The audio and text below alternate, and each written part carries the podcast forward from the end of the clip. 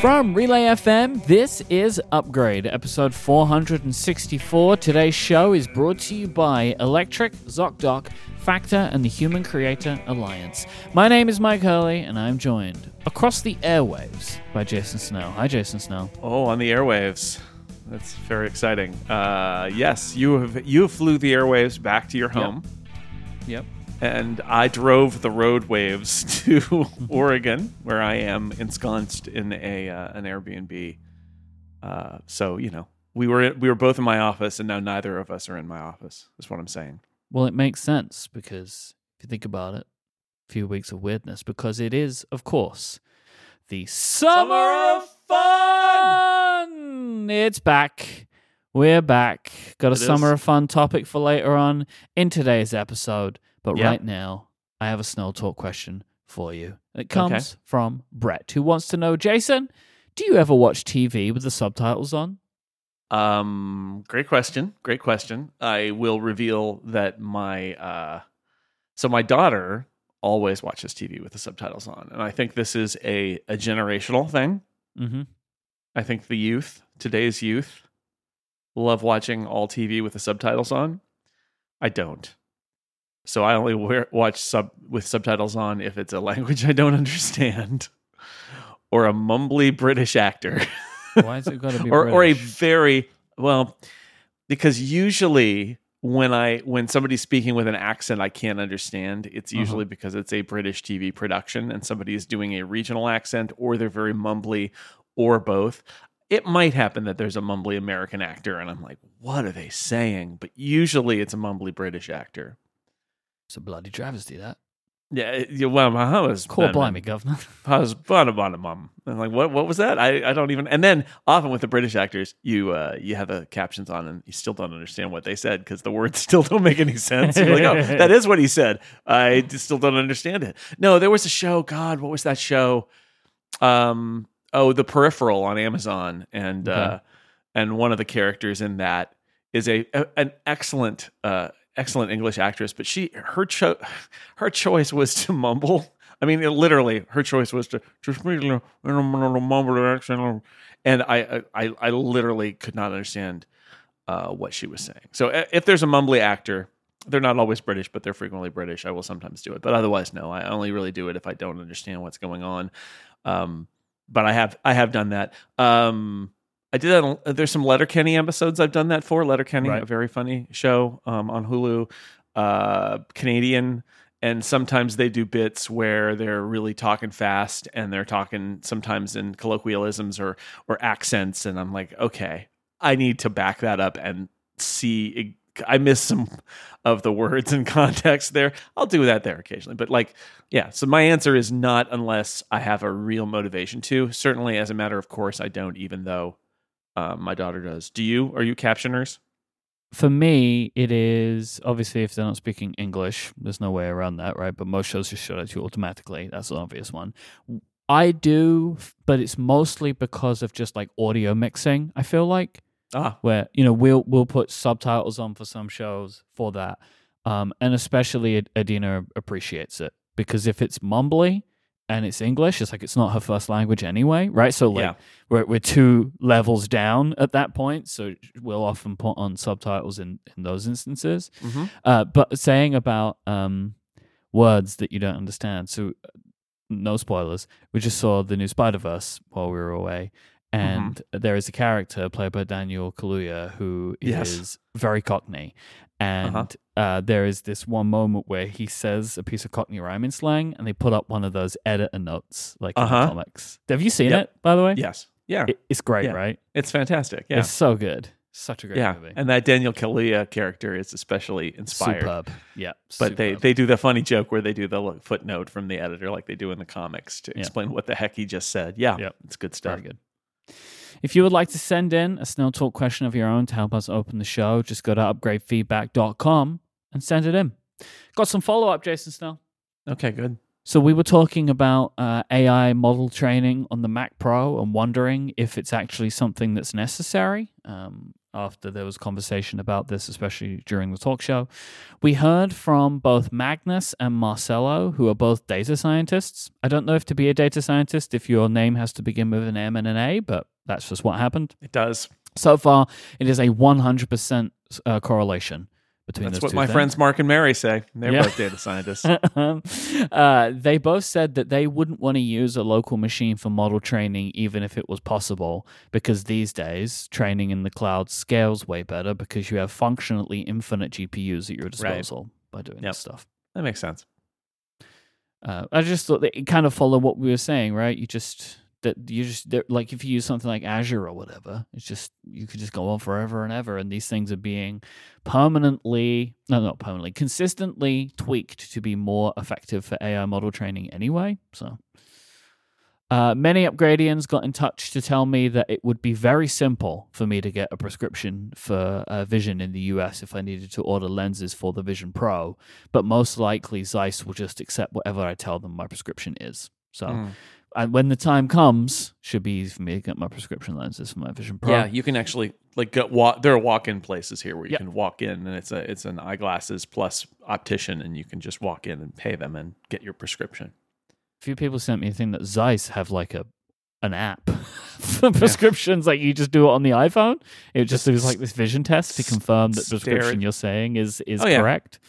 We had so. a we had a podcast sponsor who did something similar to that. So it, it Simple can be done. Contacts, I think.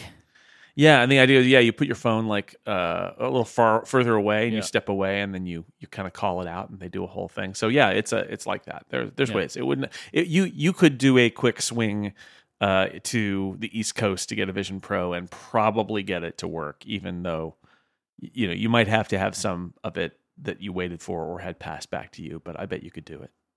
Yeah, I, I'm I'm often surprised by the American healthcare system in. Mm. Interesting ways. It is a yes. It is, oh yes, it's a constantly surprising. Uh, yeah. I wish I could say delightful, but just constantly surprising. Just surprising. I wanted to ask you, Jason, if you had thoughts on the situation at Reddit, because uh, we had a few Upgradians oh. write in to ask what our thoughts were. We spoke about it on Connected last week, and I'll put a link in the show notes to that if people want to hear it. The situation's continued to uh, unfold. It's kind of like they're cutting off third-party apps. Um, yeah. Redditors went on protest and, and shut down uh, Reddit's, like basically turned mm-hmm. them private. Um, and you wrote a little bit about it on Six Colors, especially in regards to uh, Apollo, the app, which kind of yeah. instigated a lot of this. Well, the the um, you know it's. It's actually a very similar story to Twitter. I understand the business model of saying we want to take all the, uh, we want to get rid of all the third-party clients so that we can completely monetize our site ourselves. Like I understand that, and it's their right to do that. Although I would say that in, you know, like Twitter, Reddit seems to have solved it by overpricing their A P I and pricing clients out, which I think is unfortunate because there's probably an argument to be made that the right way to handle this is to either set the price at somewhere where the Apollos of the world can't do a free tier, need to charge, but can charge something where they make money and Reddit makes money.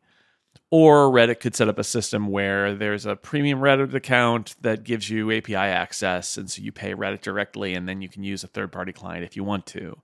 Um, my biggest complaints about Reddit are about the C E O and his and the people working with him. And Christian Selig, the uh, the developer of Apollo, has the receipts on this. Like they kept saying, no, no, no, we're not going to price it like Twitter. It'll be reasonably priced. But in the end, not only was it going to be kind of catastrophic for him to implement it, although you know I, I think it's arguable that the in the long run the pricing might have been okay, but also they gave him no time to do it, and he's got existing subscribers, and it would have been a very, very costly thing to try and turn the ship. So instead, he's just going to shut the app off. Um, so I, I, I wish there was some more coherence and honesty with what Reddit did, which sounds very similar to Twitter. The C E O of Reddit has continued to shoot himself in the foot. He finally basically said, after after saying before, well, we're not going to be like Twitter, he basically said, I've talked to Elon Musk, and I think that's a good model, and that's what we're doing. So it's like, okay, I guess he's just decided that they're going to do exactly what Twitter did. Um, Twitter is really falling apart, so good luck to him on that on that front. Yeah, I've got to say, like, I'm not sure.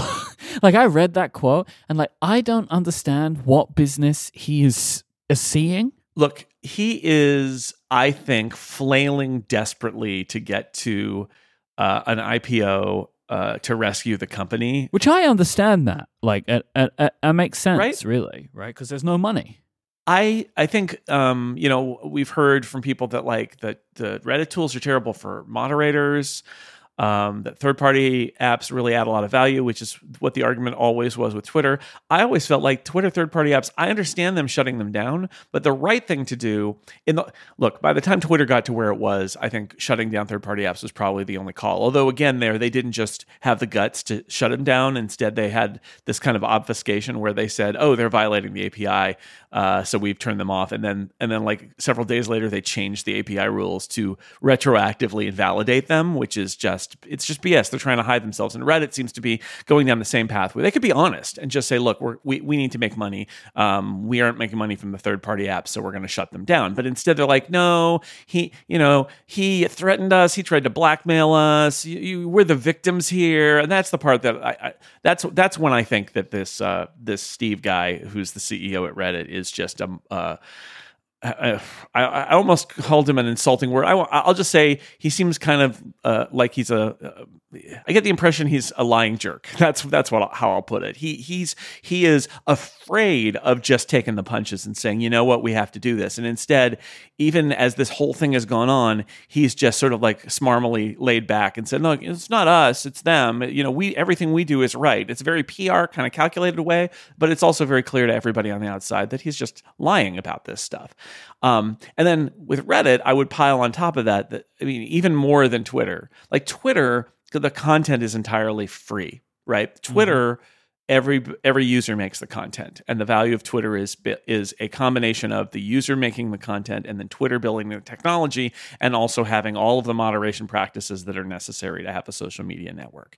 Reddit does Twitter one better by having not only all of its content, but also all of its moderation done by essentially volunteers. Um, pretty nice gig, right? Where you're you're like you've set up this whole company and you want to make money and you want to have an I P O, and your content and moderation is just done by people who are random, who because they mm-hmm. care about the content. And while this is another reminder, uh, as we've talked about here, that uh, wow, relying on big companies as a, as a primary path for you to do anything is not something you should ever do because you can't trust them. Um, I, I look at this and I also think, I question the entire business model of Reddit because if he's going to, this is the thing, uh, Steve is going to play this game now where he's like, look, we got to make money. This is a business. I'm like, I get it. On the other hand, If you're gonna if you're gonna play that game, I think you got to play the other part of the game, which is your volunteer moderators are going to exert power. And here's the problem: they don't work for you. They actually don't work for you. It, they they are volunteers. They are doing it for thrills and for power and for the love of the content. But they're not doing it for money. You don't own them. You don't you don't put. Feed, you know, you don't feed their families, you don't do pay their mortgages, you don't do any of that stuff for these people. And that's the problem. That's the danger that Reddit faces, I think, is that, you know, if, if you want to play the game that this guy seems to be playing, you may end up in a situation where you've kind of broken your business model. Yep. And you can kick out those moderators and that's fine. But like, you're going to start to have severe content problems too. I saw somebody... and I, I don't know whether it was Ben Thompson or somebody quoted by Ben Thompson in Stratechery who said, Reddit is so valuable as a search result in Google that Google should just buy them. And I thought yeah. it was the most brilliant thing I read all week yeah. because yeah. I feel like, just as with Twitter, I feel like maybe these things actually have more value as a resource for another business than they do as a business, if that makes any sense. That it's almost like it's they're more worth it as a content farm for Google than they are as an actual thriving business. And so Google would be like, we'll lose money on Reddit. It's fine. We make it all up in search. I'm like, okay, uh, that actually makes more sense to me than Reddit as a business. So I don't know. Those are my thoughts. I think the C E O's a jerk. I think this is all, I think this is self-inflicted wounds. I think they got in a difficult spot and I understand it. And I realize that to navigate out of that, you might actually have to do some things that are unpopular, but the way you do them is by being upfront about them, not hiding claiming that you're not, then doing them anyway, then lying in order to throw some developers under the bus to make you look better. Like, these are all, like, none, all of this could have been avoided, Steve. That's what I'm saying. This episode is brought to you by Electric. When you're leading your small business, it's not all glamour. In fact, sometimes it's a matter of spending hours onboarding employees, which you're well equipped to deal with, but maybe you don't have the time for it. The team over at Electric knows that small businesses, maybe like yours, face these challenges. That's why they're on hand to help with the time-consuming parts of your business, like standardized device security with best-in-class device management software, so you can implement best practices across the board and be ready to scale, and employee onboarding and offboarding done for you, saving you an average eight hours per request. Plus, Electric will help you keep a single point of visibility into your I T environment to control your devices, networks, and applications, while simplified reporting allows you to achieve and maintain compliance, and proactive I T recommendations and automated workflows that make I T easy to manage even for non-technical users. If you're hearing this and you think that your company could use any or all of these services but you're not sure where to start, Electric's experts will guide you through the process of establishing standardized I T processes for your organization. As a small business owner myself, anytime I'm able to take anything off my plate, get a bit more time back for me, either to use more productively or just to do anything else other than work, is an amazing thing. This is what Electric can maybe offer your small business. For Upgrade listeners, Electric is offering a free pair of Beats Solo three headphones for taking a qualified meeting. Just go to electric.ai slash upgrade. That's electric.ai slash upgrade. Go there now to get your free pair of Beats Solo three headphones for taking a scheduled meeting. Our thanks to Electric for their support of this show and Relay F M. I have the return of Rumor Roundup for you, Jason. Oh, finally. Uh, we're done with the facts. It's back to the rumors. Excellent. Although there wasn't a lot of them. there no, hasn't been... We're starting... There hasn't been a starting lot. Starting from a low gotta, baseline. It's starting from, from scratch, kind of. Yeah, I know. We gotta... Yeah, you gotta get back on the horse. Huh? Mm? Indeed. Mm. Saddle up. Uh, Sigmund Judge, who's somebody that I spent a bit of time with over uh, in California for W W C. Very nice guy. Uh, great accent. Uh, he uh, is reporting, he's at Screen Times, uh, it's a publication that he runs, focuses a lot on uh, Apple T V stuff. Uh, so Sigmund said that uh, an upcoming T V Plus show, Monarch Legacy of Monsters, which I think is like a kaiju Godzilla type thing. It's a Godzilla show, yeah. It's being created in Apple's immersive video format for Vision Pro, and this will be in addition to the standard show content. This is something I guess we'd assumed, but I think it's the first report that I've seen of any of Apple's T V Plus shows being thought of having a Vision Pro component to them. Yeah, so so three D content in general, this is there's a complexity here that I think a lot of people don't understand. Um, I've talked to some people about it recently, people we know in the film industry who are talking about it. Um, shooting movies with three D cameras is incredibly hard because you have to have two lenses, and in order to get them to the right uh eye distance to be kind of properly three D, a lot of times you end up with like a beam splitter, so it's sort of like the second camera is actually somewhere else, uh, a little further away, but then the lens is right next, you know, right to the left of the other lens, and uh, it's it's very complex. And you're and if I say this, then you're thinking to yourself, well, wait, like every movie is released in three D. Almost every movie released in three D is shot in two D. And then a, a company that does three D conversion comes in, and they lay down for every shot uh, that isn't... I mean, maybe the V F X are rendered in three D? I actually don't know that. They could be potentially rendered in three D because it's actual V F X. But um, whatever isn't in three D is they, they'll lay down like a mesh where they'll, they're like, here's the depth map that they're creating, but it's all artificial. And they generate a stereo pair out of... a single flat image. So most things do not shoot. This report suggests that the Monarch Legacy of Monsters show is actually shooting in three D, which is interesting because that's a lot of extra work and a lot of extra cost. And I think maybe this is a test for Apple. I wouldn't be surprised. This is, I'm just throwing things out there. I wouldn't be surprised if we hear over the next uh, little while that a bunch of Apple shows are being done, being done as a three D conversion, just yeah. like movies are, so that that content on Apple T V is available on Vision Pro when it launches in three D. So they've got more showcase content. Apple will also undoubtedly have everything that every movie that's been shot in three D, right, will be in three D. Someone can finally sell them, right? They can finally be sold. Like there's something to actually watch them on. Right. Or, or like Disney Plus, for example, when Bob Iger says day and date, like all of their Marvel movies and, you know, all that stuff, all that content will be in three D. There'll be a three D version of it because they have a three D version of it that they put in theaters. So they'll just, they'll put that out there. And everybody who had a, you know, a three D D V D or whatever, I mean, three D T V failed, but three D movies still happen. So um, all of that stuff will be available. But this is interesting to me because it's not just a conversion, and it's at least an experiment where Apple is spending the money to see. My guess is that they're spending this money because, one, they want it to be very impressive and use it as a sample when they're talking about this uh, as the Vision Pro launches as as a media sample. But two, it makes me wonder if they're also just sort of seeing, what would it be like if we shot more of our stuff as three D? And they may learn like, whoa, everybody already learned the lesson that you just convert it later. You don't actually shoot it this way. But, um, you know, we'll see about that. I, I love I love that they're trying it. I'm not surprised that they're trying it, but I love that they're trying this. And this is an interesting show for that, a Godzilla show to just, I mean, Godzilla as a as a property, I think, isn't that... Uh, hasn't Godzilla had a legacy of three D movies in various three D formats over the I'm last sure. seventy years? So I think that's fun always too. There. Godzilla's always there.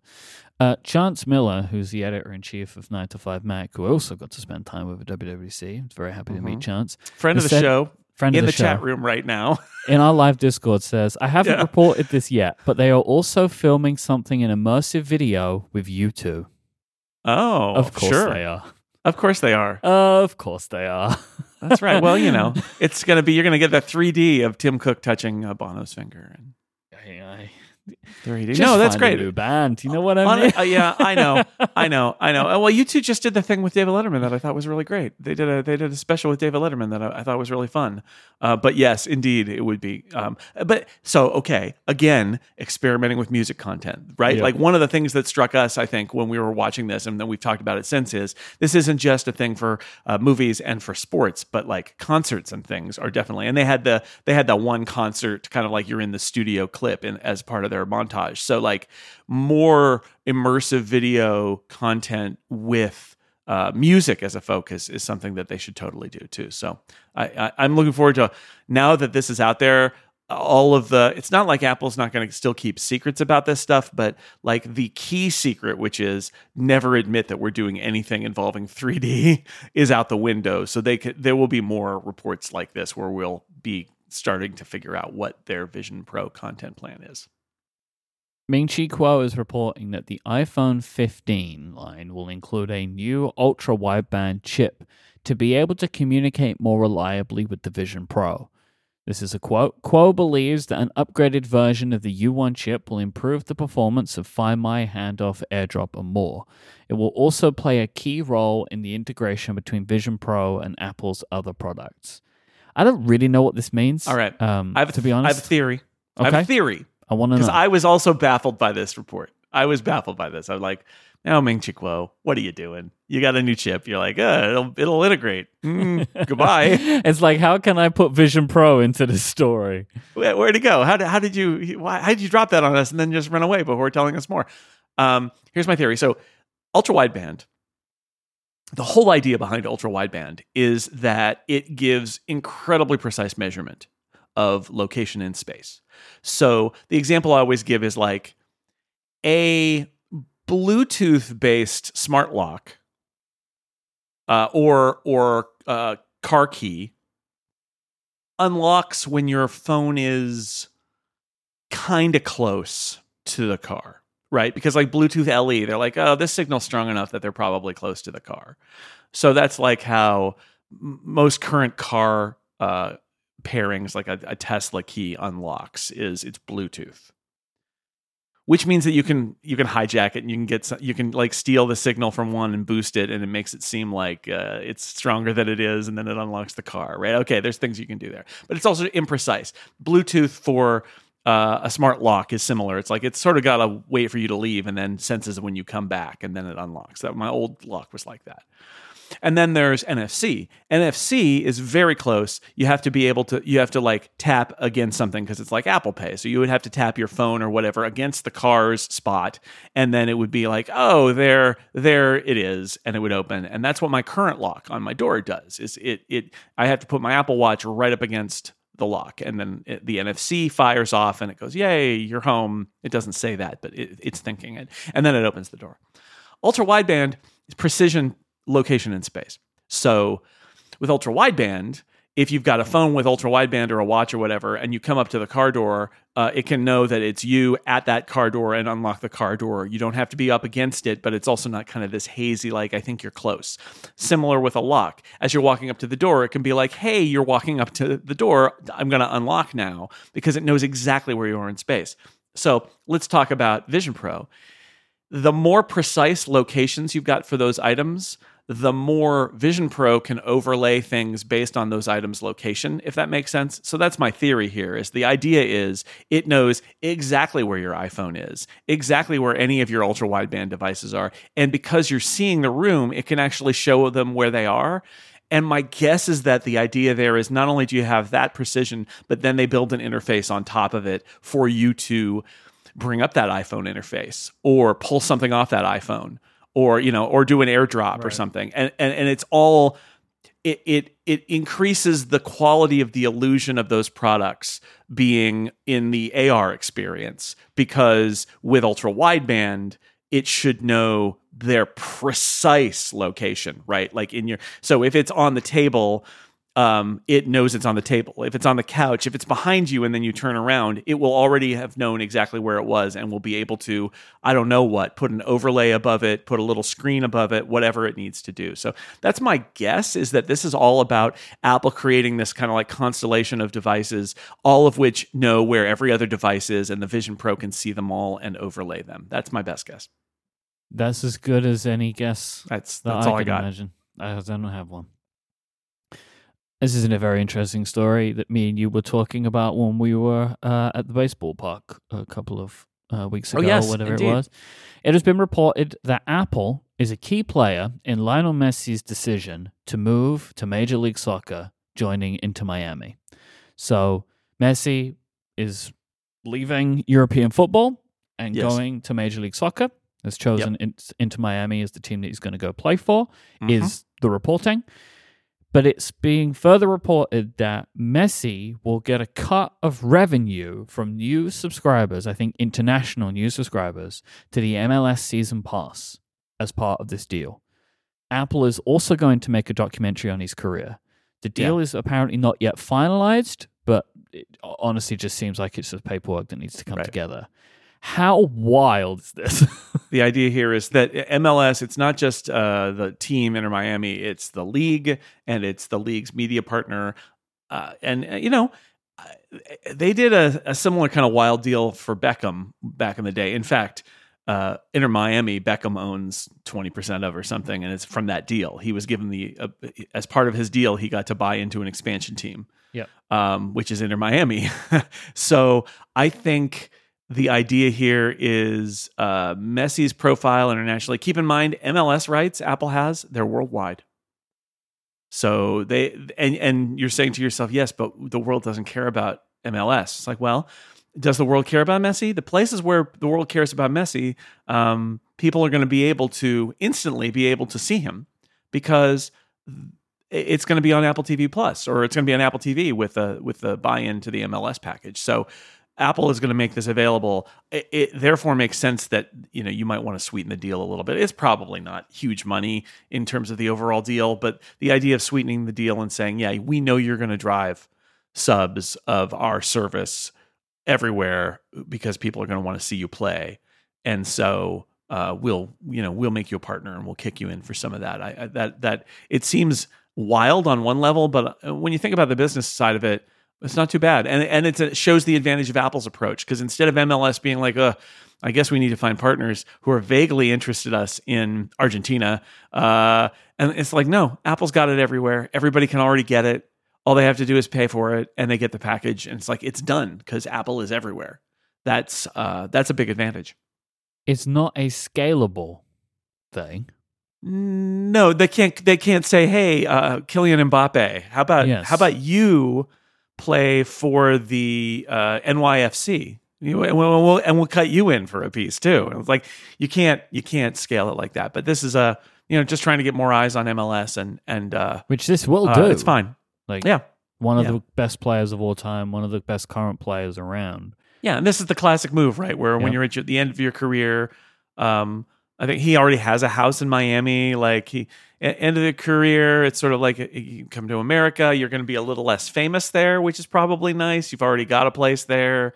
You you play some soccer in your your last years of yeah. playing soccer. You make a lot like, of money, and I guess realistically, you hang it up. You're playing at like seventy-five percent skill. Yeah. Well, it's like right? Beck, like Beckham. Yeah. It's the same thing, which is like this is the. I mean, M L S wants to be better, and they are getting better, and they're they're and they're very successful actually as a business. They keep expanding, and and they're doing pretty well, but they're not a top tier uh, league. They're uh, although they're improving, the, and the and so how do you get um, brand names? And the answer is it's stuff like this: is you pay for a declining player uh, who is still widely loved to. Uh, take the money because his, you know, performance isn't necessarily at the high level, and he's made a lot of money, and he's got some lifestyle lifestyle decisions to make for his last few years, and and that's exactly what they did with Beckham, and here it is again. I'm gonna attempt to introduce a new segment to the show during this time of the year, uh, purely because I thought of a, a terrible name. This is the Beetails, where we talk about details from. The betas. Yeah. From the betas. Uh, the betas. The beta. Beta. We betails? Have to say it the English way Betails? For it to make sense, I feel like. Written out, it's fine either way. I, when I saw this in the document, I, I corrected it, and then I went, oh. You saw what I was doing. I Betails. See what he's doing here. Uh, there's a couple of things that I've seen uh, on the internet, and we'll be talking about these more, as I'm sure. I guess a good way to start. Are you running any of the betas right now? Not with me. I I, okay. I put I O S seventeen on my iPhone mini that's at right. home, and I put it on an iPad Pro that's at home. So I've tried it out, but I didn't. I'm not traveling because, again, I'm not a monster. I, I'm yeah. not traveling with them. And then I have not prepped a um, either a drive or... The problem is with summer travel, which we'll talk about in the Summer Fun, uh, I'm a little bit loath to install... Uh, beta on my laptop, so instead I end up having to boot off of an external drive or something. So I haven't yeah. done that yet, but um, I, for macOS, for macOS, yeah. I don't have extra devices, and I also never would run macOS anyway. Like it's that just seems like a horrible risk that I don't want to partake in. But the iOS stuff, I, I always will run the iOS beta, but I usually give it a couple um to to go through, but I haven't. Uh, I haven't I haven't started on that yet. We could call this segment "Features in the Betas." Remember that we that was a whole episode title, "Features in the Betas." Mm, I prefer the the the, the details. Yeah, personally. Uh, wow. Ping My Watch. Mm. Okay, is a great addition I to will. I O S seventeen. Oh, yes. So uh-huh. It's in the opposite way around. So from your you've always been able to from uh, your watch to ping your phone, but now you can ping your watch from your phone. So I just think it's just like a nice little addition to add. Why not? I very rarely am in a position where I don't know where my watch is. Correct. But I do know where my phone is. But but sure. Now, in that rare case where you might want to know, you can find out. Okay. Cinematic mode in the iPhone camera, which is the thing I'd forgotten about until I actually used it uh, when we were traveling. Where we were taking a, a cable car ride in San Francisco because mm. Adina had never done that. And... she's riding the whole line, and she's like, take some fun video, and I used cinematic mode to take a video. Uh, mm-hmm. This is going to be uh, something you'll be able to edit in third-party apps. So, uh, quote, this enables your apps to change focus distance and aperture in movies, create a bokeh effect even after recording. So this is a thing you can do in the iOS camera app, but this will now allow for third-party apps to be able to have the functionality to be able to edit these videos after the fact. Right. Uh, and one you wrote about uh, in yeah. I O S seventeen called deferred photo processing. I'm always going to think of this as the feature where I uh, I, I walked somewhere else here in Eugene and to a brew pub and, and ordered a beer and then sat down with my laptop and wrote a story because it's just it was so uh, so civilized. That was so good.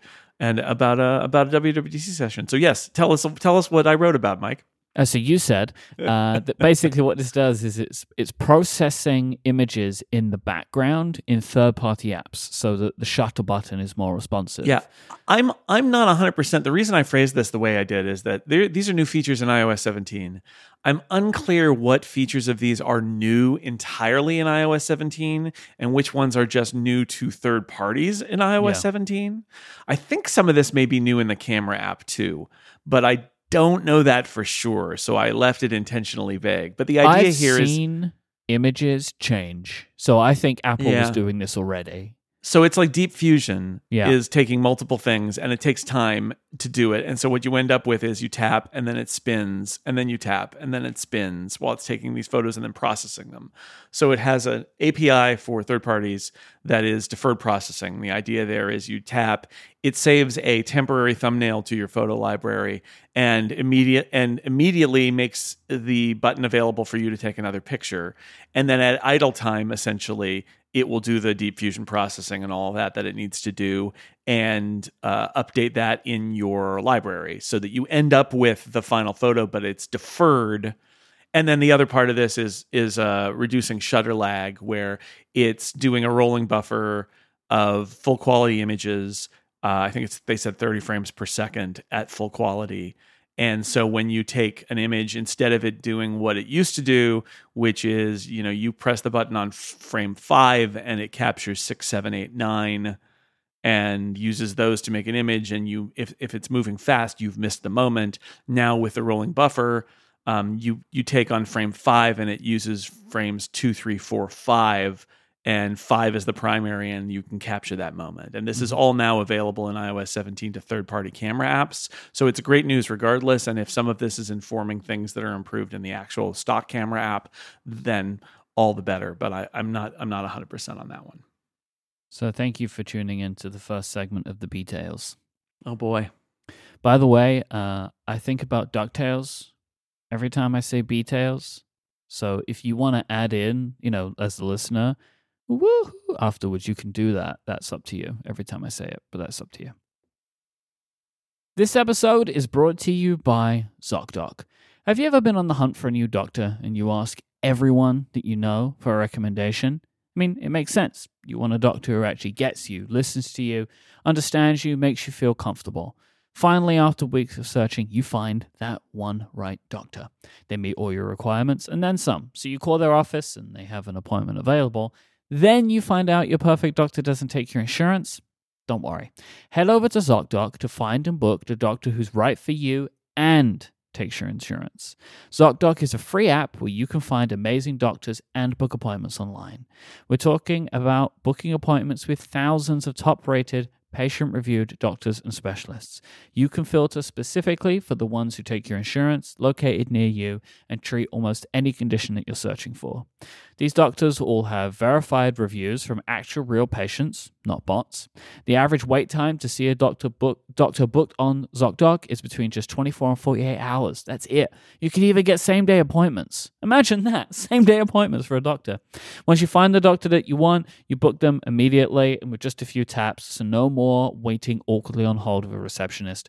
I think the best thing is to also be able to have phone appointments. I had, I had a phone appointment with my doctor this morning, which is so preferable to going and waiting. Like the call was a few minutes late. I'm sure in a, if I was waiting in the waiting room, I probably would have been there for like twenty-five minutes, just like hanging around waiting for them to see me. And I'm just like sitting there twiddling my thumbs, which is why it's so great to have these phone appointments. But whatever you want to do, ZocDoc's there for you. So go to ZocDoc.com slash UpgradeFM and download the Zocdoc app for free. Then find and book a top-rated doctor today. That's zocdoc.com slash UpgradeFM, ZocDoc.com slash UpgradeFM. Our thanks to Zocdoc for their support of this show and all of Relay F M. Jason, we got tons of Vision Pro Ask Upgrade questions, understandably, uh, over the last couple of weeks. So I wanted to talk about a bunch of these, see if we okay. can answer some questions from the Upgradians. If you want to send in your Ask Upgrade questions, you can always go to upgrade feedback dot com and do that. First one comes from Bronwyn, who asked, how was the sound on the Vision Pro? Is it just blasting out to the room from the earpods so someone walking by would hear the movie that you're watching? I mean, yes. Yeah. Uh, blasting is not the word I would use, because keep in mind, the sound is, uh, the pods are above your ears, right? So they're mm-hmm. they're shooting kind of down into your ears from there, which means that they don't have to be too loud. But certainly if you're watching a a, a, a movie, um, especially a noisy scene in a movie, and somebody's sitting right next to you, they will hear it. They will absolutely hear it. Yep. Um, it's not a privacy sort of thing. If you want that, this is the thing. Remember where we were like, are they going to include AirPods if it costs twenty-five hundred dollars and it costs thirty-five hundred dollars and they're not going to include AirPods? But this is the answer to that question, which is that's the default. They want it to be immersive, where you're hearing the room around you, not shutting it out. And you're also hearing what's coming from the Vision Pro, and it seems like they're all coming from the same place. But if you're if you need privacy, you don't want to bother other people, or you're on like an airplane where it's so noisy in the ambient uh, soundscape that you can't hear it, right? Like that's what they said very specifically is, if you're on an airplane, you're not going to be able to hear what's going on. Like you just won't. Then you put in AirPods for that. So so yes, these are leaky, um, and they will... I, I don't know how much, because I didn't experience being next to somebody who was no. using this, but th- they're going to be based on my experience with like the the Quest stuff. Like you can, uh, it's going to sound great to you, but other people will hear it, right? Definitely. I mean, so I don't know how loud. As well, the audio, I didn't really think about it, which I think tells me it was good. Like I don't yeah. really have any. It was very good. Particular thoughts about it, so it just felt natural, which probably mm-hmm. to me felt like I was wearing AirPods, right? Like it just sounded like there were AirPods in my ears or whatever, but I could still also hear the people talking to me, even if there was audio playing on the videos or whatever that I was watching. Um, so the audio was good, but yes, it's not, you know, it's not bone conduction or anything like that, right? They're actual no. speakers, and they're just firing towards your ears, so it's, you know, not as loud, I'm sure, as if you were just like watching something on an iPhone, but definitely going to be disruptive to people around you. Like you would need to wear AirPods if you wanted to to have privacy when wearing one yeah. of these. Or or are in a noisy environment that yes. is where it's gonna uh, gonna bother you. And I think that yeah. goes to the. I mean, it's funny thinking about ways that Apple's philosophy here has influenced products that we've already seen, but essentially this is similar to transparency and noise canceling in AirPods, where there's a pass-through and then there's a, a closed off. So if you were in an immersive environment, that might be a perfect time to put in AirPods. I honestly wonder, Mike, if AirPods will automatically change modes. When you oh, go into an immersive nice. environment, if you're wearing AirPods, that it would be transparent when you're seeing everything around you. And if you go immersive, cool. it turns on yeah. uh, noise canceling, right? Maybe.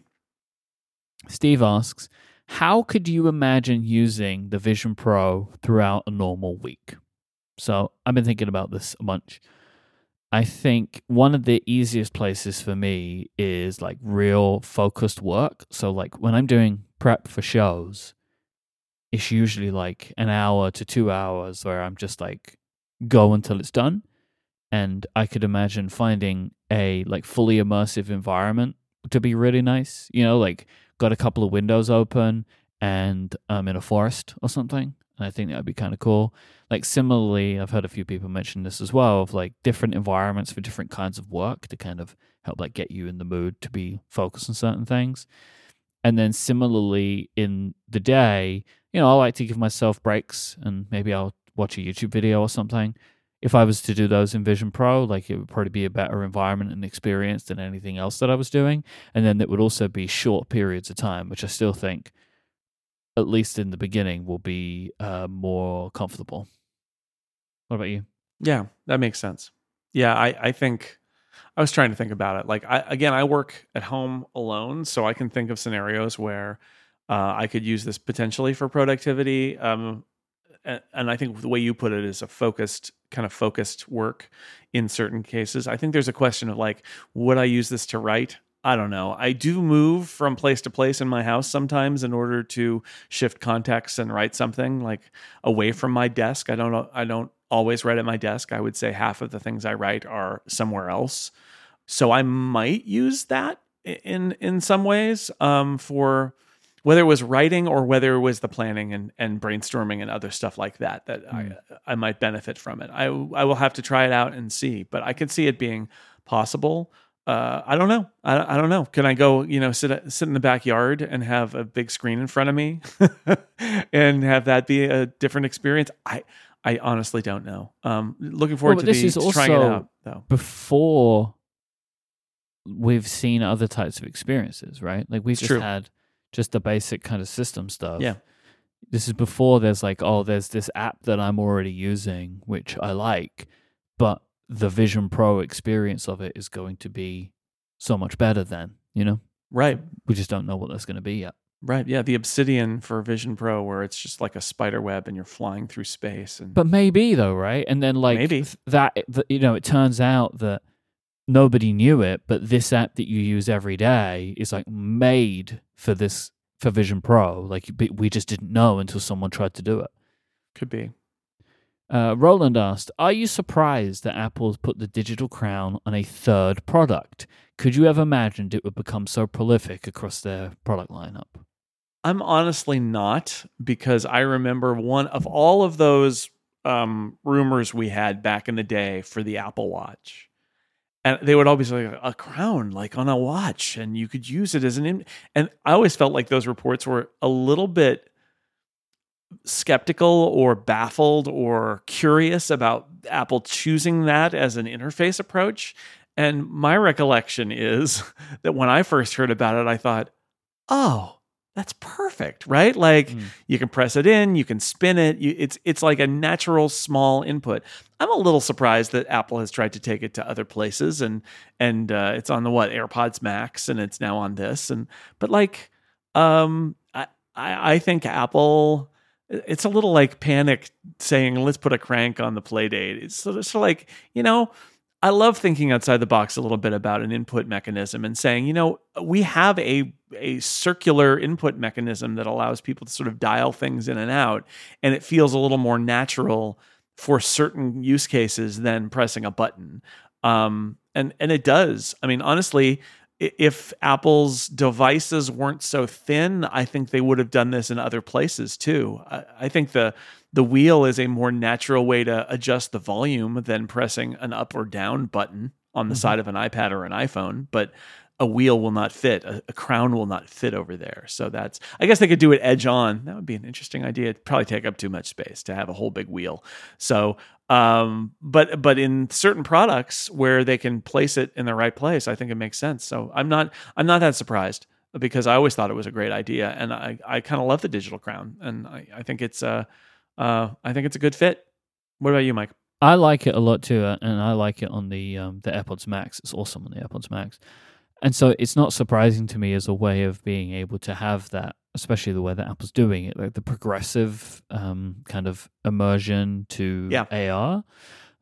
I wouldn't have believed you, and you showed me the first time I saw it on an Apple Watch, for you to tell me that would be on two more non-watch products in, in, within five years or whatever it's been. Apple doesn't like buttons, but they like crowns. Yeah, like that, crowns that was a surprise to me, because I remember at first, I think I was a bit skeptical about the digital crown, of just like, is this actually good, or is it only here because watches look like this? Like that was my initial thought on the digital crown as an idea. Like I couldn't, I wasn't completely sure. I mean, and this was like one of those ideas of like how what we thought the watch was changed so much. Like at first it was always, it, people called it a one-handed device. Like that was what it was referred to as, like, oh, the watch is just a one-handed device. But the watch is actually more a two-handed device than an iPhone is. But like, we just didn't really understand it until we actually really used these things of like what they require from an interface perspective. It's like, why would you not just swipe with your finger? Well, because you cover the entire screen when you do that.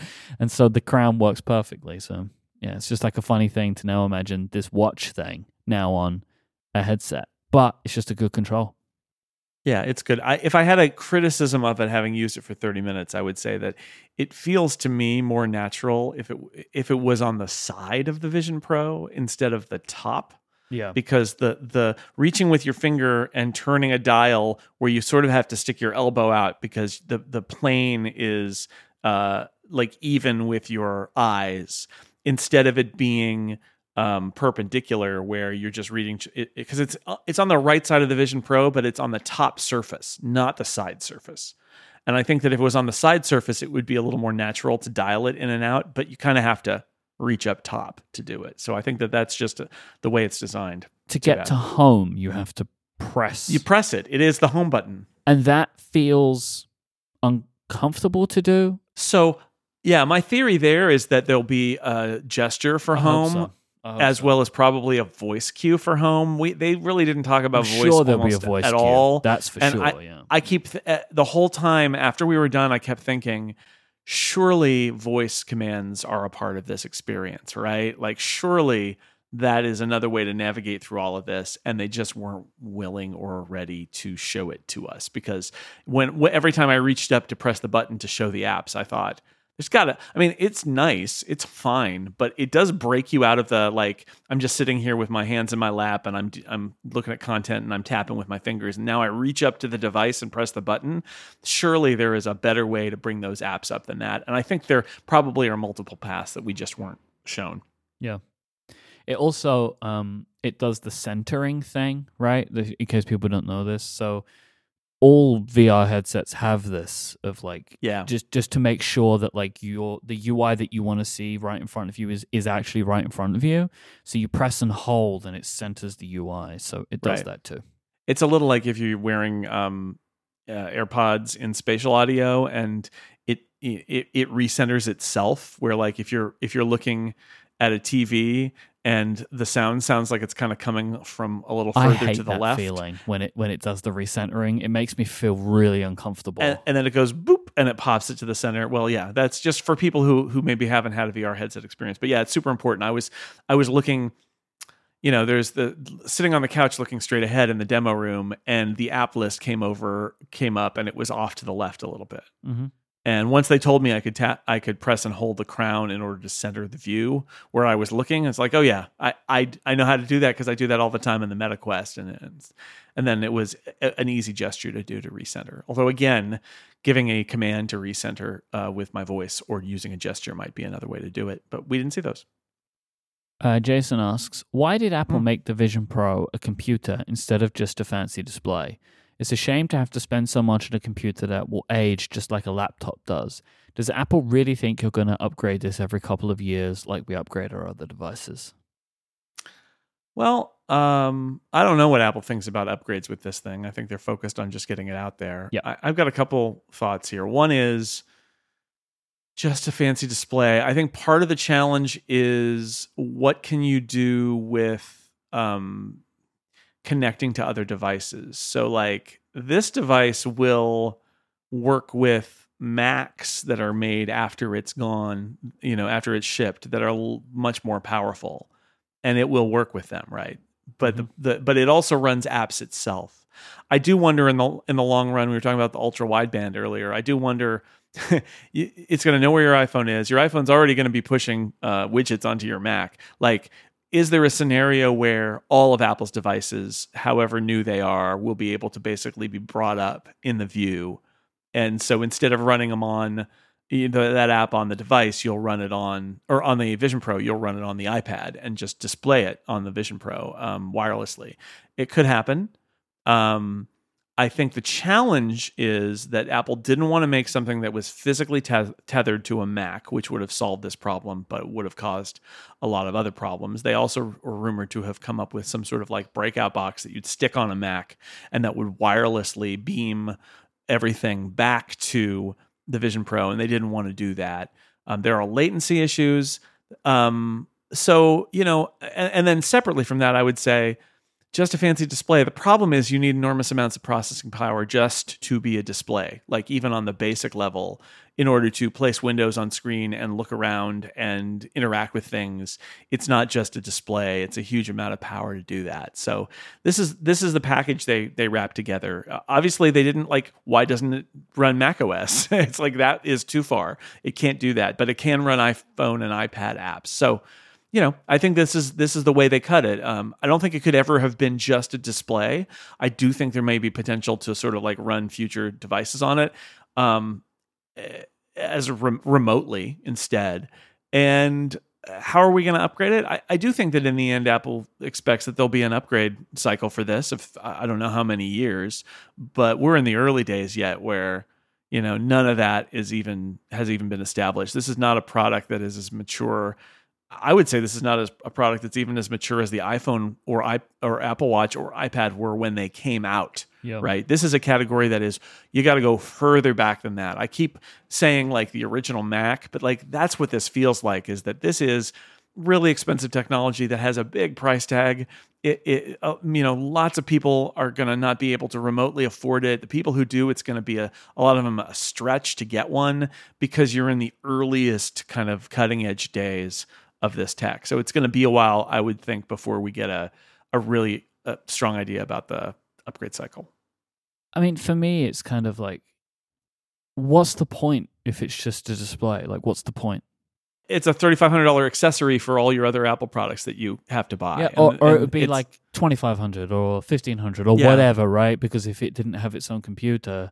And it, and it still would have. That, that's the thing. It still ha- it absolutely has to have its own have computer. Stuff. I think. It has to have I stuff. think in fact the ability for it to run iPad and iPhone apps is not a function of Apple saying we think this is a computer.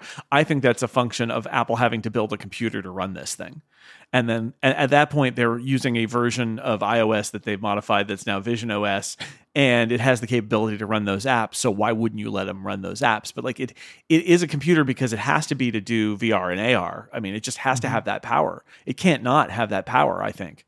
But it's also, it's not just that it runs iPad apps, right? Like it, it also will have its own apps. Like that's, and I think this is the whole point of it. Of like Apple are making something here, which could also be the future of computing. Like they have decided they're right. going to go full on, dedicate operating system.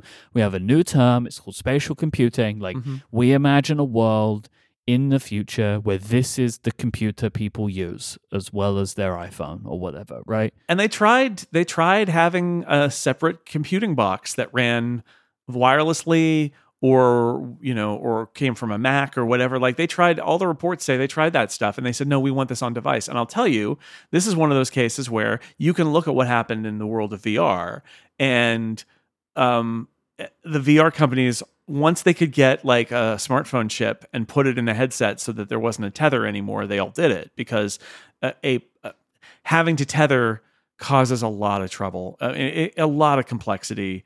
It's, it's just not, It's just not great. You yep. you really do want to run stuff on device when you when you can, if at all possible. And also, one of the worst things about the first Apple Watch is it didn't run things on its own. Yeah, and it made that know, device right? bad. The iPhone had to project everything onto it. Yeah, like I think this is the right move learned. for where they want it to be. It's created a first generation device which is way too expensive, which is why it opens up that question of how often will it be updated. I'll mm-hmm. tell you, for the first maybe five to ten years of this product's life cycle, it will be too frequent and too expensive because that's yeah. just where it's going to be. But right. over time, I reckon it will probably become more like a Mac that you'll upgrade because it will be a higher price, at least the Pro model, that you'd maybe upgrade it every multiples of years. But then the goal is that there'll be a cheaper version, which you'd upgrade as often as you'd upgrade an iPhone, whatever that's going to be for you. Like, I think that's the goal, but it's like, how or will they get there? We don't know.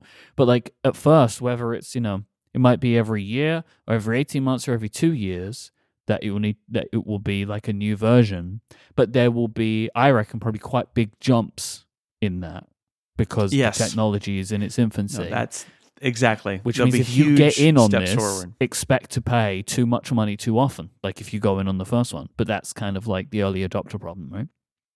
Yeah, exactly right. That's that's that's what it is. We got, um, it's not in here, but we got uh, some feedback from somebody who basically said, this is too expensive and I can't buy it. Yeah. I, I hear you, right? Like, but that that is, I mean... The MacBook Pro is really expensive too. Uh, a lot of early tech is very expensive. This is not a product that is at the place where it's for everybody. It, no. it, it's not. By it's, design. This is, like actually by design this time. I have those moments when I realize that even stuff that I consider relatively recent are things that predate some of our listeners' time paying attention to the tech world. It's like, oh boy, you know.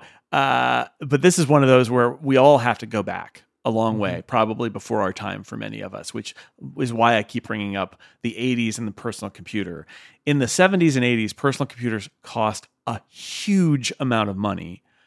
It was a reach, even families that were like, computers are the future. We need to get a com- home computer for our kid.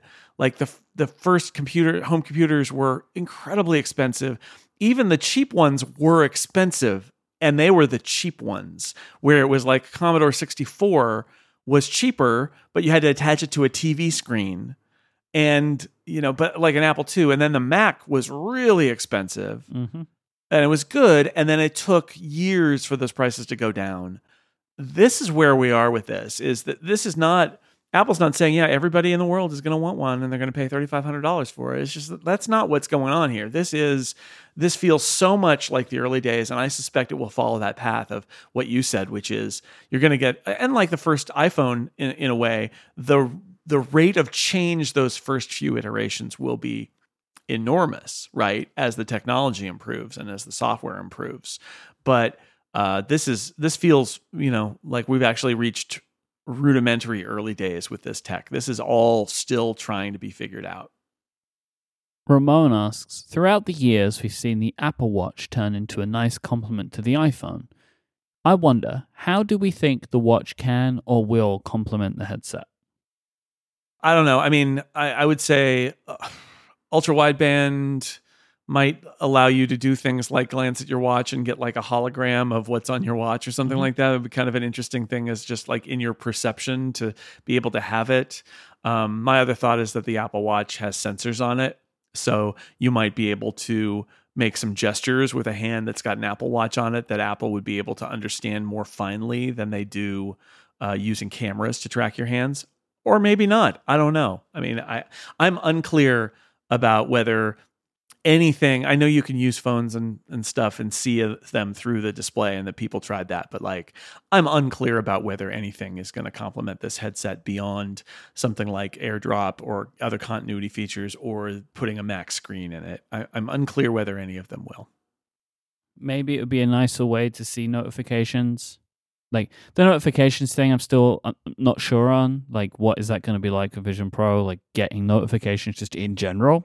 Right. Like beaming into my eyes like, is a is a lot to me. Um, I, I, I this, I'm a bit hung up on that, like how the notification thing would work. Like I would really like to just get them on my watch, and then I can choose to look down at them or not, depending on what I'm doing in an environment, rather than me being in like this immersive thing, and then it's like, Jason says hi, right? It's just like, yeah. okay, oh, yeah. just please leave me alone, you know, like I, I'm doing something. So, you know, I'm, I'm intrigued what to see what that's going to be like. Maybe this could be a way to do that. Them tying in together, I can't imagine the Apple Watch being like a companion to the Vision Pro in the way that it is to the iPhone. And I think as time is going on, it feels to me like the Apple Watch will kind of always be a companion to the iPhone, like to me, it kind of feels yeah. like if it, I mean, I know it can run on its own, but it's still only like kinda. And I don't imagine a scenario where the watch could be any more separated from the iPhone than it currently is. So it kind of will always be, there'll be one and two a pair together. I can see that, but I think that its primary function will always be as a part of a larger yeah. thing connected to an iPhone. Yeah. I just think that like apps just aren't a thing really on the Apple Watch anymore. Like people have abandoned that, and that continues to happen more and more. So like you could never get all of your notifications on your Apple Watch.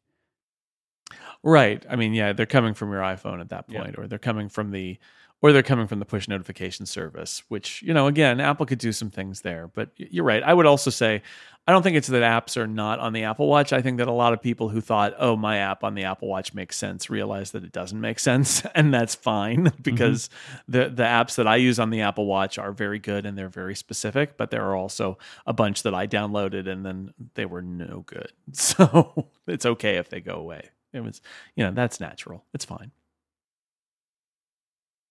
This episode is brought to you in part by Factor.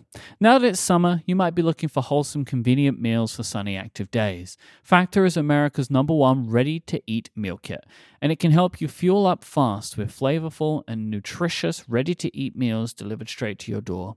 You'll save time, eat well, and stay on track reaching your goals. If you're too busy with summer plans to cook, but want to make sure that you're eating well? Skip the trip to the grocery store with Factor and skip the chopping, prepping, and cleaning up too, while still getting the flavor and nutritional quality you need. Factor's fresh, never frozen meals are ready in just two minutes, so all you have to do is heat and enjoy, then get back outside and soak up the warm weather. And you can elevate eating at home with their new upscale surf and turf options like roasted garlic filet mignon and shrimp and Cajun spice shrimp and salmon. Factor offer delicious, flavor-packed options on the menu each week to fit a variety of lifestyles, including keto, calorie smart, which are around less than five hundred fifty calories per serving, vegan and veggie, which you have the option to add a protein to on select meals, and protein plus, which have thirty grams of protein or more per serving. And because they're prepared by chefs and approved by dietitians, each meal has everything you need. You can choose from more than thirty-four weekly options featuring premium ingredients such as broccolini, leeks, truffle butter, and asparagus.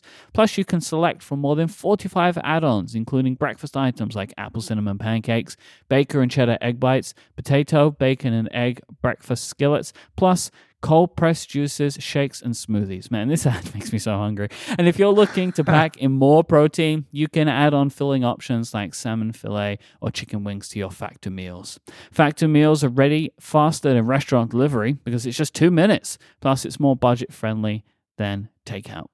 And you can rest assured you're making a sustainable choice because Factor offset one hundred percent of their delivery emissions to your door and source one hundred percent renewable electricity for their production sites and offices and feature sustainably sourced seafood in their meals.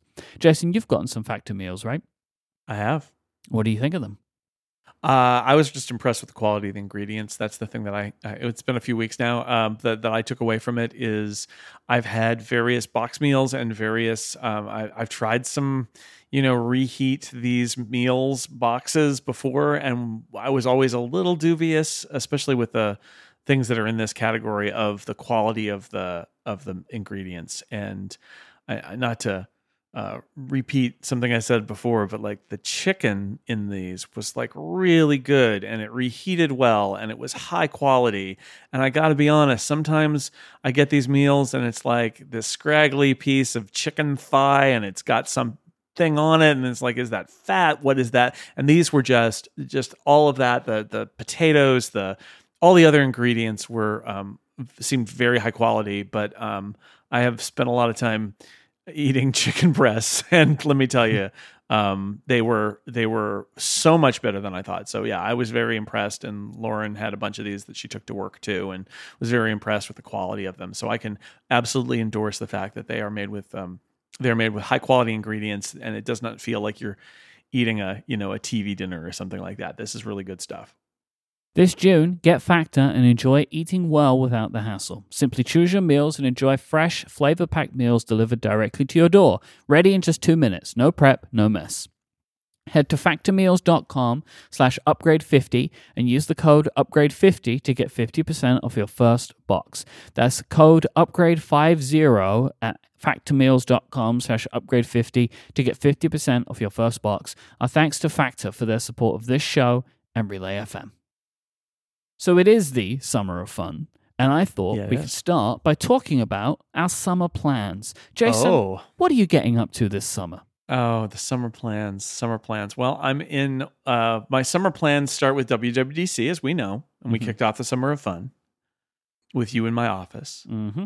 Uh, next up for that, like never, it, it never ends. Uh, next up for that was going to Oregon. So my kids both go to the University of Oregon, although... Um, Stay tuned. About to change. Uh, hmm. I had to. So so last week I had to move my son out of his dorm. Uh, that was on Thursday. My daughter is graduating from college tomorrow.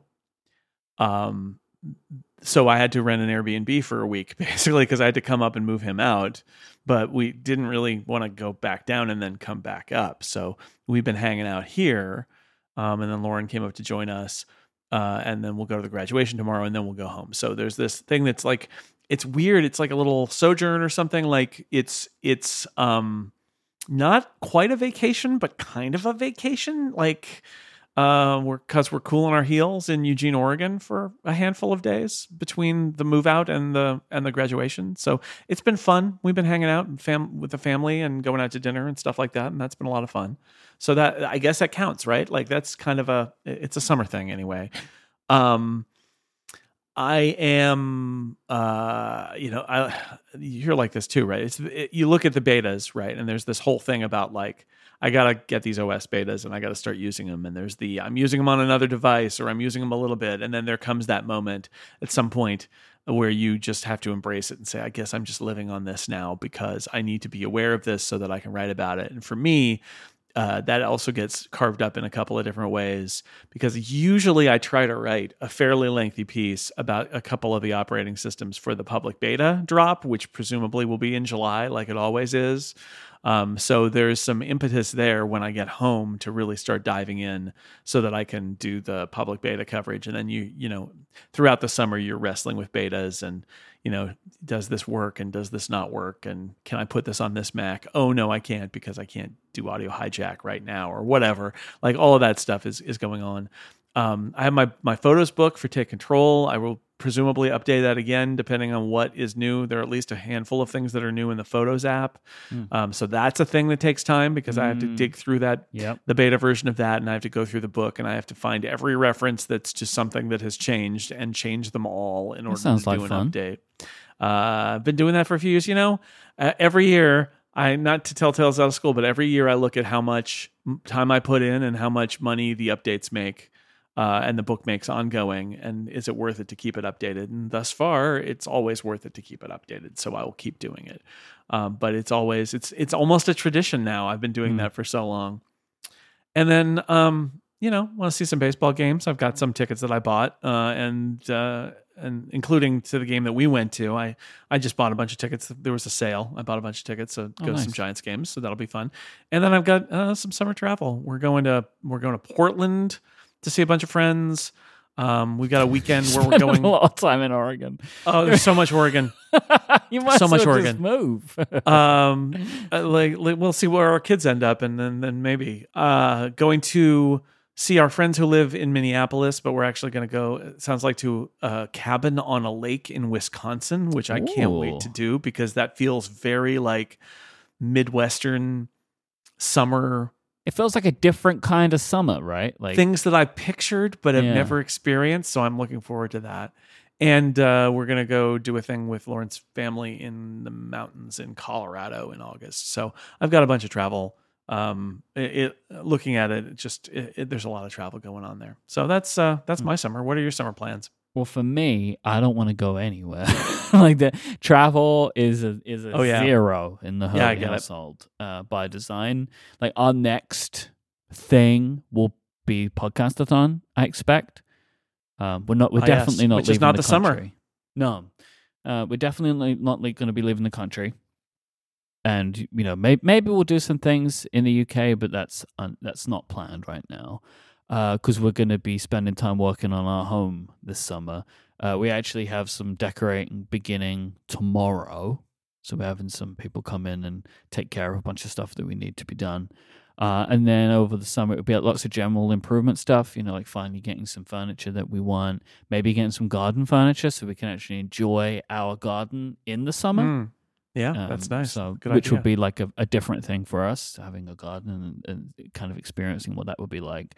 But also in general, like enjoying our neighborhood, spending more time around, seeing, you know, like different uh, pubs and different restaurants and shops and stuff that's like in our surrounding neighborhood mm-hmm. and experiencing a little bit more of what that will be like because it will be our first summer.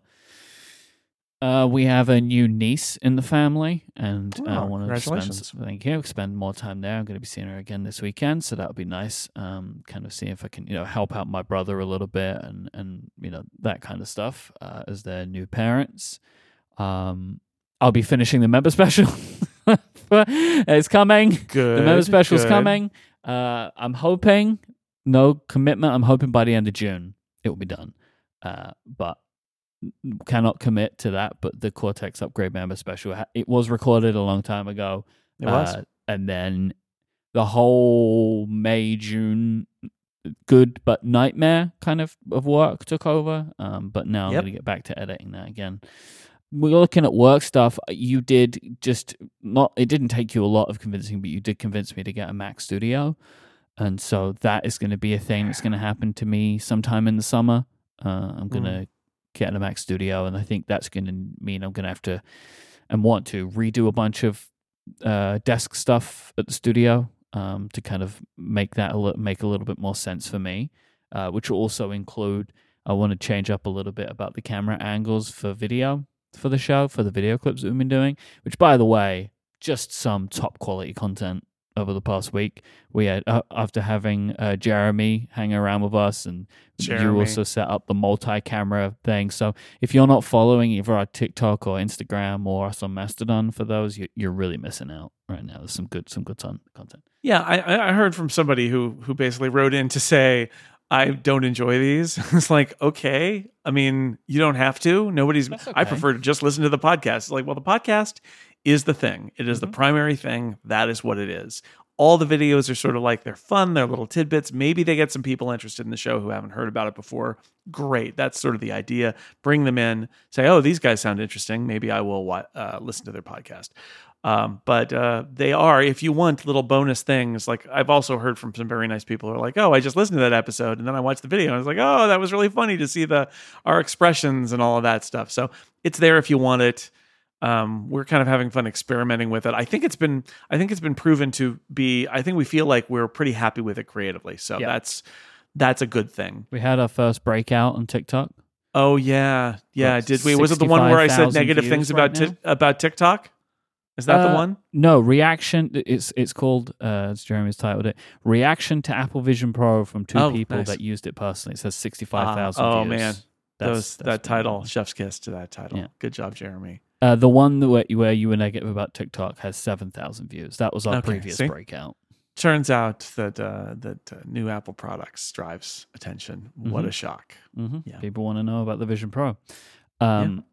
That's been fun, and I want to kind of redo the camera angle that I have yeah. uh, it kind of in my space. So it is going to mean that I need to basically reorganize the entire desk recording thing that I have, but I feel like that's going to be something I'm going to work on. Um, and then also I, I will put, oh, you know, like you, uh, at some point I will dig in uh, to the betas, and I want to be a little bit more um, intentional with that than I have been in the last few years, where I've kind of mm-hmm. just like, I haven't really dug into the new software updates as much as I used to, and I want to be a little bit more intentional with that this year. Um, but it does take the work from me, because the time where I would usually put the most effort in, which is August and September, uh, is more busy for me now than it used to be with the podcast-a-thon. But I'm going to try and just be a bit more intentional uh, with making sure that I'm really up to date with what is going into iOS seventeen, because I think it's a a good deal. It's actually going to start with me rewatching the keynote, which I haven't done yet, um, which I usually don't need to do, but this year I feel like I maybe didn't absorb it as much. Yeah, because, it's harder when you're there. Yeah, and then also it just like everything before the Vision Pro got, just got ejected out of my memory because the Vision Pro stuff was so fascinating, right? Sure. And so especially that first part, I, I want to rewatch that first part of the keynote. So I'm I'm going to take care of that too over the next couple of weeks. So yeah, I'm actually really looking forward to this summer. I'm going to try and make it as low-key as possible, but I think it'll be a good one. This episode is brought to you by the Human Creator Alliance. By now, you will undoubtedly have heard about and probably used some kind of generative artificial intelligence tools such as ChatGPT, DALL-E, and many others. Whether you are a writer, artist, coder, designer, journalist, podcaster, musician, photographer, or anybody else that creates, generative A I could affect you or your industry. I mean, it probably is going to, right? It, it might not be a huge effect, but it's going to make an effect. The Human Creator Alliance, which is a public benefit corporation, is here to fix this by creating a platform to restore trust and transparency to the creative ecosystem. They've partnered with a company called Credly. They are the leader in digital credentials to create a series of certifications, which can help creators like you strengthen your brand professional credibility by proudly showing your audience that you follow ethical A I guidelines. Human Creator Alliance members use their certified digital Credly badge on their websites, blog posts, social media, wherever they display their work, whether it's writing, art, uh, like visual, otherwise audio, video, and other unique human-made creations. In addition to exclusive access to their current and future Credly certifications, members will also enjoy other benefits such as a creator-only community, uh, partner discounts, an opportunity to be listed in professional directories, and early access to new features and integrations. The Human Creator Alliance is a member of the Content Authenticity Initiative, which is a community of media and tech companies, non-governmental organizations, and academics, all working to promote the adoption of an open industry standard for content authenticity and provenance. Companies like Adobe, the B B C, Microsoft, and the New York Times are all members of this. And the Human Creator Alliance is developing member-exclusive implementations of A I detection technologies, leveraging the Content Authenticity Initiative's open standards and tools. If you're a creator and you've been thinking about how, how A I might impact your job, you can join the Human Creator Alliance now. Membership subscriptions start for as little as four dollars and fifty cents a month if purchased annually or nine dollars monthly. And right now, Upgrade listeners can get twenty percent off their annual subscription by going to human creator alliance dot org slash upgrade and using the code upgrade at checkout. That's human creator alliance dot org slash upgrade and the code upgrade for twenty percent off. There's a link in the show notes if you want to grab that link uh, in case you want to get it easily. Our thanks to the Human Creator Alliance for their support of this show and Relay F M. Let's finish out with some Ask Upgrade questions. We have more. They're just, they're just regular ones. Ah. These come from Matthew. Oh, well, actually, this one is a Vision Pro one, but it's it felt a little oh, bit wow. more fun. If you could have the Vision Pro in any color, which would you want? Um, stealth color that dynamically matches my skin and hair so oh. it looks invisible. No. Oh, Jason, that's so gross. Yeah. If there's any color I don't want the Vision Pro to be, it's skin Clear. color. Clear. Oh, clear is different to skin color. Okay, well, either way, active camouflage, gonna, I don't like, know. It's not going to no, like... I'm just grossing you out. Create I don't care. The negative space, right? It's just going to be like your head is all big. I think Apple wants it to be as neutral as possible, uh, mm-hmm. so that's why it's it is as neutral as possible, but but yeah, I, so I don't have a serious answer here. I do like the silver. I actually think the silver that they chose just looks nice. Uh, but I also, if I was going to choose a color from Apple's current lineup, I do really like the midnight color, and I I would dig that. Sure. But the silver, I, like the I actually think is really good. Yeah, it's fine. It's again, it's neutral. I think that's what they're going for here. Yeah. Is just keep it neutral. And I expect that there will be strap options color-wise. Uh, somewhere. I guess. I reckon. Sure. Bruce asks, "What do you do when your Mac's internal storage is nearly full?" I mean, I'm old school, so I will, um, you know, display size of all folders in the Finder and sort by size and look for giant folders and expand them and find out what's in them and find the giant things, find the giant stuff that's sitting in my downloads folder. In is there is there weird stuff in, you know, my podcast recording folder, or my movies folder, or my uh, iTunes media folder that I can get rid of. Um, or you can you look at the storage settings, and that gives you some hints about things.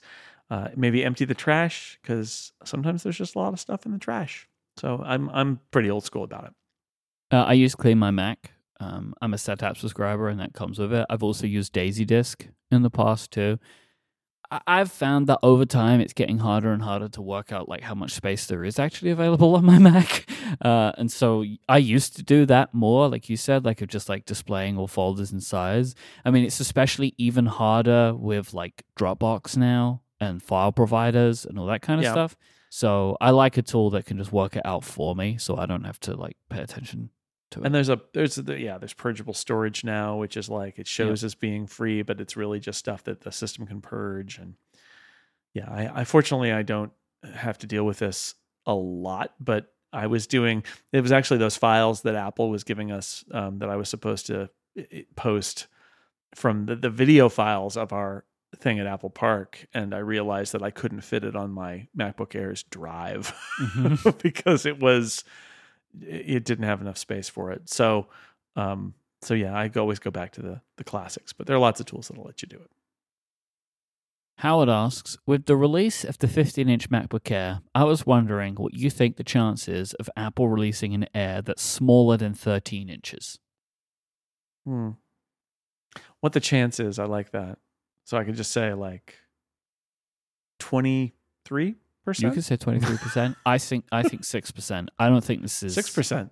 I don't. I just don't buy it. I know there was a rumor of it, but I just don't know. Like, I, f- I feel like they would just tell you to buy an iPad now. Like, yeah, I think that there's an argument to be made that Apple is happy to have the thirteen-inch Air be the smallest Mac screen available. Yeah. And that they've d- designed their interface around it. And that, uh, let me tell you, even there are even things in the thirteen-inch Air where it feels like I occasionally see dialogue boxes and things where I think, you didn't test this on a small display, did you? Right? Where it's like, it's a little too big and it doesn't really fit on the screen because somebody, a developer with a very large screen, designed that app.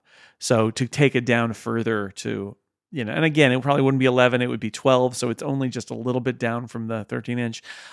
The reason I give it twenty-three percent or whatever is, is, you know, they did a sub-notebook design um, with the MacBook. With Apple Silicon, they could bring that back. I think it would be an interesting product. I don't think it would be a huge seller, but we're in an era where Apple has, has realized that the MacBook Air is their most successful product, and that, as they did with the iPhone, right, and the iPad, like, why don't we create variations on this product that's very popular so people have more to choose from? And so they've done the fifteen-inch Air. So I, I would say never say never, because it gives them the opportunity to make another a small laptop that people might buy. Um, that said, it does sort of feel like Apple's sort of played this game, and th- they made that MacBook and it didn't really work, and time has moved on, and they feel like the thirteen-inch Air is probably small and light enough that they don't need to go further down. So I, I think it's not impossible. Um, yeah, Mike, six percent, yeah, it might be closer to what it is, but like we're, we're talking about infinite time scale here. Mm-hmm. So It it could be, it could happen at some point. When the eleven-inch was around, it was the cheapest, right? Yeah. Yeah, yeah. I think so. Yeah. I think that also makes it complicated. Yeah, I, I don't think that would happen this time, but I don't know.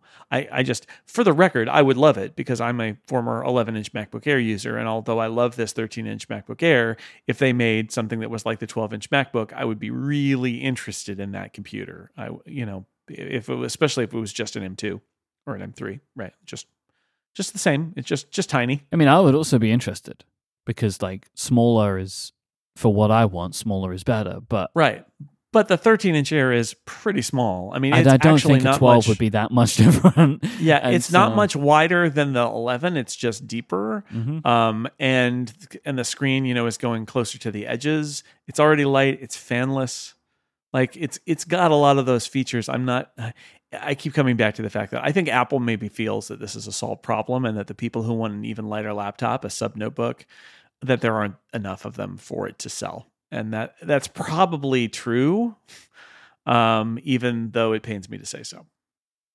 Stuart asks, if Phil Schiller asked you how W W D C could be improved, what changes would you suggest?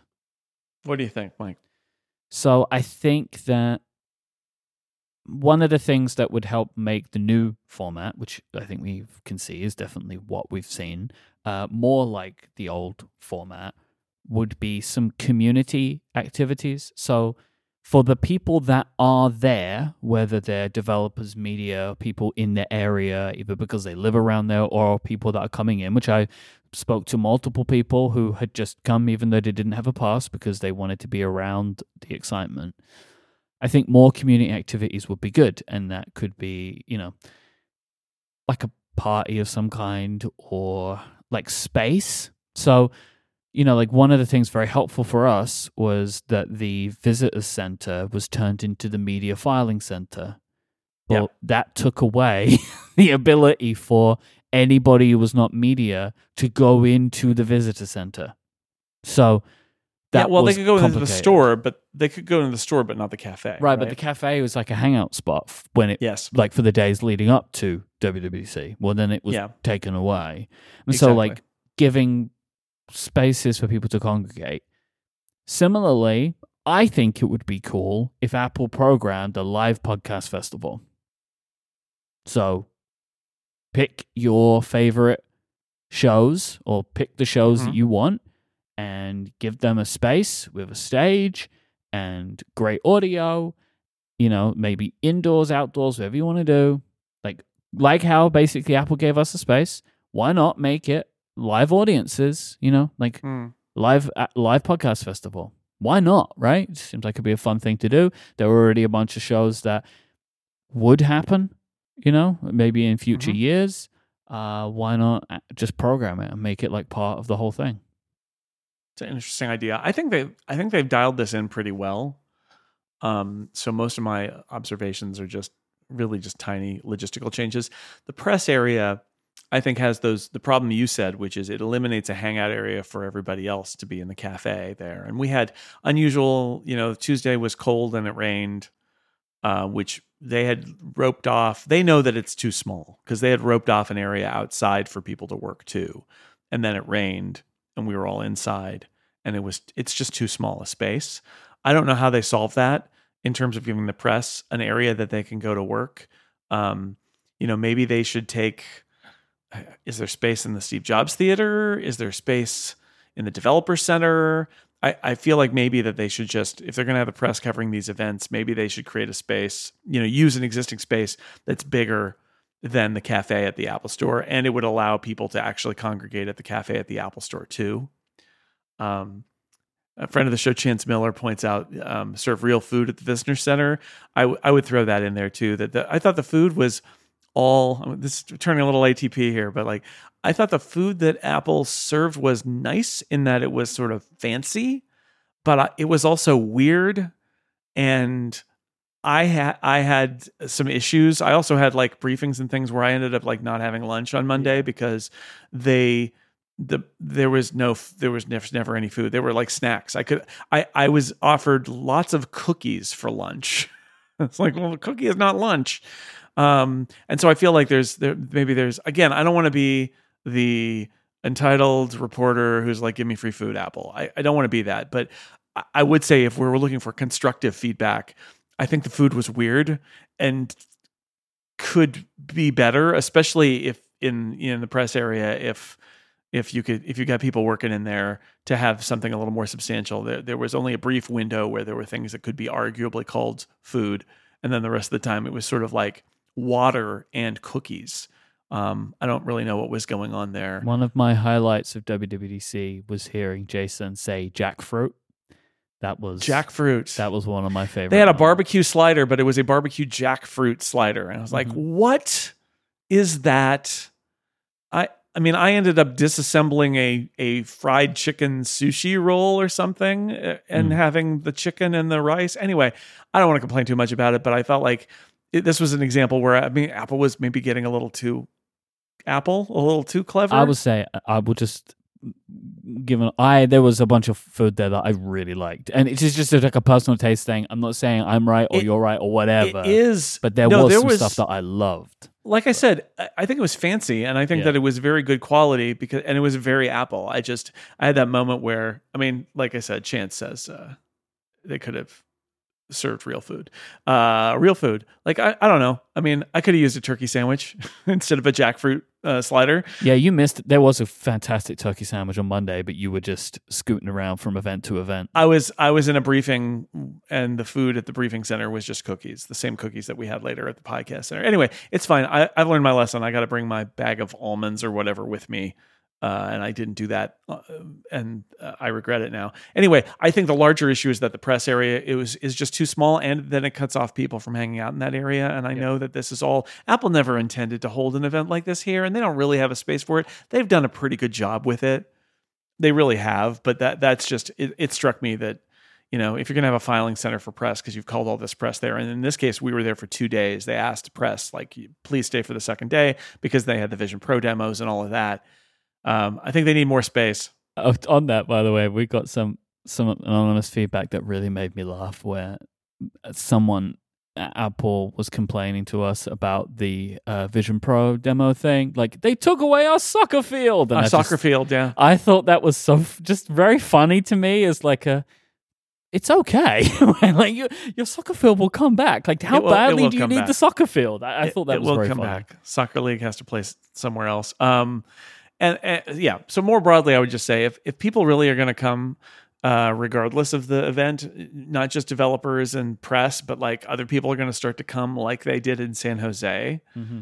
I would say, um, and this is sort of what you said about the podcast festival idea, it's just like, is there a way for Apple to support more outside events? They did send their executives to the talk show in, in San Jose at the California Theater, right? So like, I just, I would think about that a little bit more if I was talking to Phil or somebody else about W W D C, is like, are there other ways to extend the, you know, the week and to make it feel a little more like, yeah, you could come even if you weren't uh, able to go on campus, and there will still be stuff for you to do in the evenings because everybody is there and they want to hang out. Maybe, is there a way for Apple to facilitate that a little bit?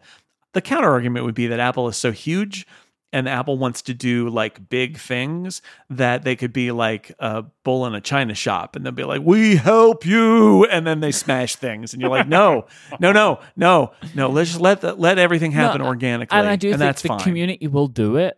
But I think if W W D C is just a two day thing, it's going to be harder for the community to bolster its own stuff. Right? Right. Where like, so let's say me and you decided we wanted to do a live show. We would have to do it on Monday or Tuesday, right? Yeah. To to make sure yeah. that people were going to be there. And yeah. so that becomes complicated. So I think if there were more things happening on Wednesday and Thursday that maybe Apple was helping to put on, then it might encourage people to stay a little bit longer, and then more meetups and events could occur around W W D C again, where people could be confident that there would actually be attendees, because there are less attendees now, and that's going to continue. It used yeah. to be your baseline was five thousand people and then whoever was on top. Well, now it's probably one thousand people and whoever's on top, which is making it more complicated for ancillary events. Well, I was going to say one one thing that they could do differently if they really wanted to increase the number of developers who could come to this event is put the press in the Steve Jobs Theater for the event and put the developers at Cafe Max, and you could increase the size of your event. I'm not sure Apple wants to do that though, right? Because then there's that much more overhead and that much more security and that much more everything else. I think they're there. Honestly, when when I saw this question, my initial reaction was, I think they've got it pretty well dialed in. I, I again, yeah. I can make little complaints about, you know, what kind of food got served or like the size of the press area, but really because it rained and otherwise it would have been okay. Like all of my complaints about this are very small. I think they I think they got it wired in year two. I think it's pretty good. I have no real ways that I feel like they should change what they are doing. Like the actual W W D C part is perfect. This is just yeah, like, I think they're doing do you well. want it to be a community event? If you do, here are a couple of ways you could consider doing that. But it is not Apple's responsibility to do that. Right. How do you keep this approach?